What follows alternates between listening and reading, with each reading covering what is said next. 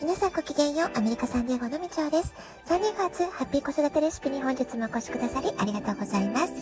みんな違ってみんないい。ママが笑顔なら子供も笑顔。子育てで悩んでることの解決のヒントが聞けてほっとする。子育てがちょっと楽しく思えてきた。聞いてくださっているあなたが少しでもそんな気持ちになってくれたら嬉しいなと思いながら毎日配信をしております。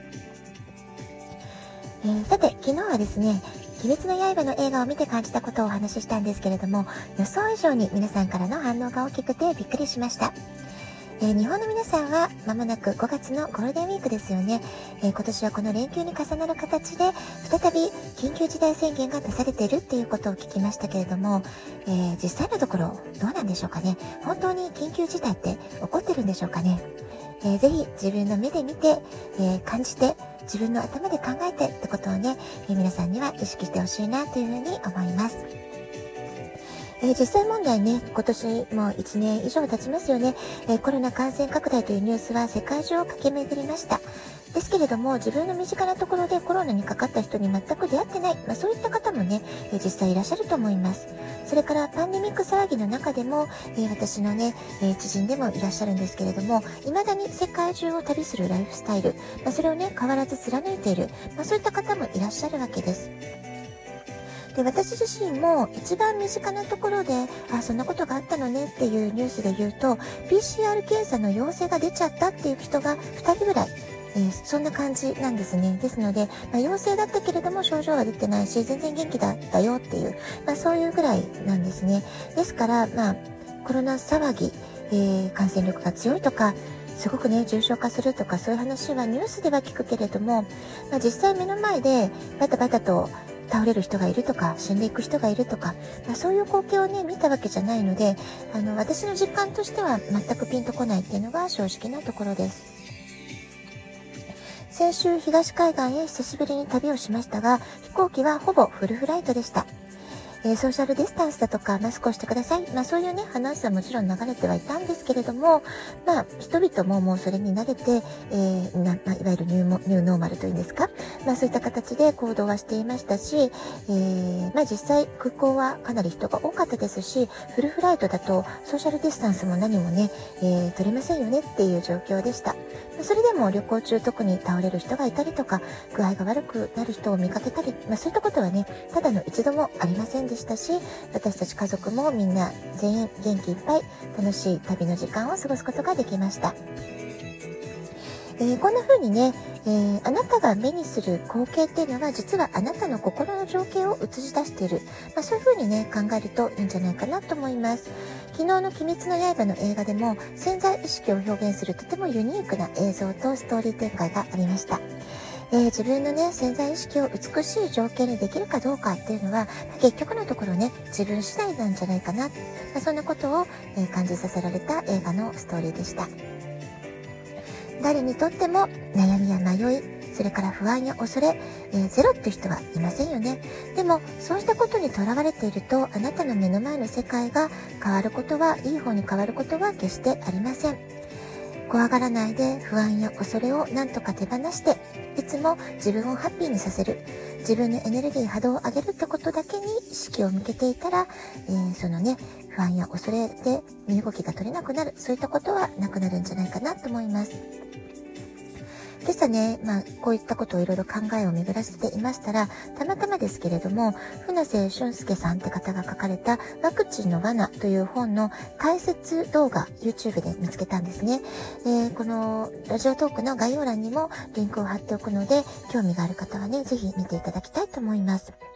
で、このワクチンの罠っていう本、2014年に出版されたものなので、す、で、にもう7年前の本なんですけれども、えー、今ね、コロナ騒ぎ、パンデミックってね、大騒ぎをしている今だからこそ、えー、こういう情報に触れるってことは、とても価値があることだっていうふうに私は思います。で先日も常識を疑えっていうテーマでラジオトークでお話ししましたけれども私たちの常識固定概念価値観というものが、えいつどうやって形作られてきたか、まあ、そういったことをね今一人一人が問い直す、えそんなことがね必要なんじゃないかなというふうに思っています。例えば私はパンデミック騒ぎが起きてからケーブルテレビの契約を解約しました。解除しました。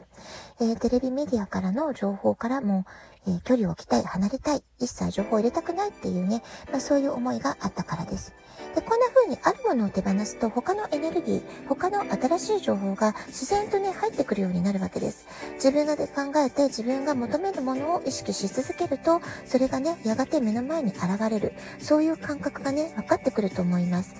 で、今もこうやって私喋ってますけれども、えー、私自身が頭で考えてこの情報をお伝えしているというよりは、私はメッセンジャーとしての役割があって、この情報を多くの人にシェアする、まあ、そういうね、お役目があるんじゃないかな、まあ、そういう直感に基づいてお話をしているわけです。人生の大半、実は大変なことの方が多かったりしますよね。私たちは自分の思い通りにならないことを経験する、まあ、そういうトレーニングを受けるために地球に生まれてきていると言ってもいいのかもしれません。だからこそどんな環境や状況であっても笑顔で乗り越えるそんな力強い生命力を輝かして生きていく、えー、そういうスキルマインドセットこれがね、えー、これから先の時代はますます大事になってくるんじゃないかなって思います。苦しいこと、楽しくないと思うことをどうやったら楽しくできるかな。それを考えた方がよりクリエイティブな生き方、楽しい生き方ができるんじゃないかなと思います。時間だけはみんな平等に与えられています。限られた命を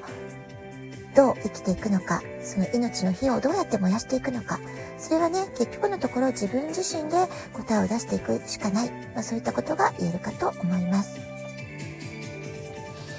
えー、今回のパンデミックをインフォデミックっていう呼ぶ人がいるのをご存知でしょうか、えー、私もこの考え方に大いに賛成です。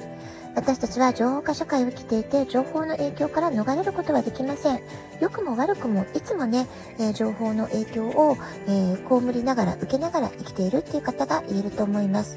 例えばね、その情報の中には教育も入ってきます。もちろんマスマスメディアの、えー、報道だとか、SNS だとかの発信情報、まあ、そういったことも入ってくると思います。